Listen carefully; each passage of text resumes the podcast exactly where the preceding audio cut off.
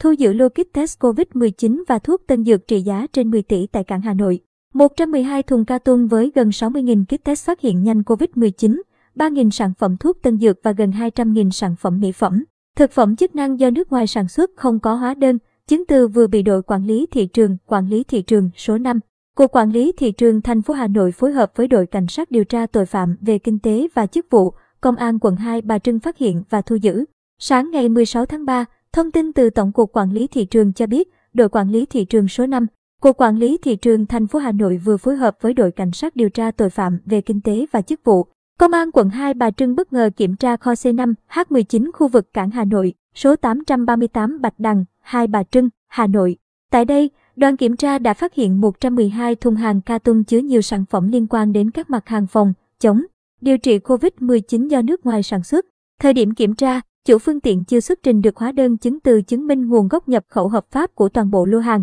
Theo đó, hai đơn vị đã hoàn tất các thủ tục để di chuyển toàn bộ hàng hóa về trụ sở đội quản lý thị trường số 5 để thực hiện kiểm đếm chi tiết. Tại trụ sở đội quản lý thị trường số 5, thực hiện kiểm đếm hàng hóa, đoàn kiểm tra đã ghi nhận gần 60.000 bộ kit test kháng nguyên COVID-19 do nước ngoài sản phẩm. Trên vỏ ngoài thùng ca có thể hiện xuất xứ hàng hóa made in China. Cùng với đó, đoàn kiểm tra còn ghi nhận hơn 3.000 sản phẩm thuốc tân dược và gần 200.000 sản phẩm mỹ phẩm, thực phẩm chức năng tất cả đều do nước ngoài sản xuất trị giá ước tính lô hàng trên 10 tỷ đồng. Theo ông Vũ Văn Huyện, Phó đội trưởng đội quản lý thị trường số 5, đây là lô hàng lớn nhất liên quan đến các mặt hàng phòng chống dịch đã được đội quản lý thị trường số 5 phối hợp với lực lượng chức năng phát hiện,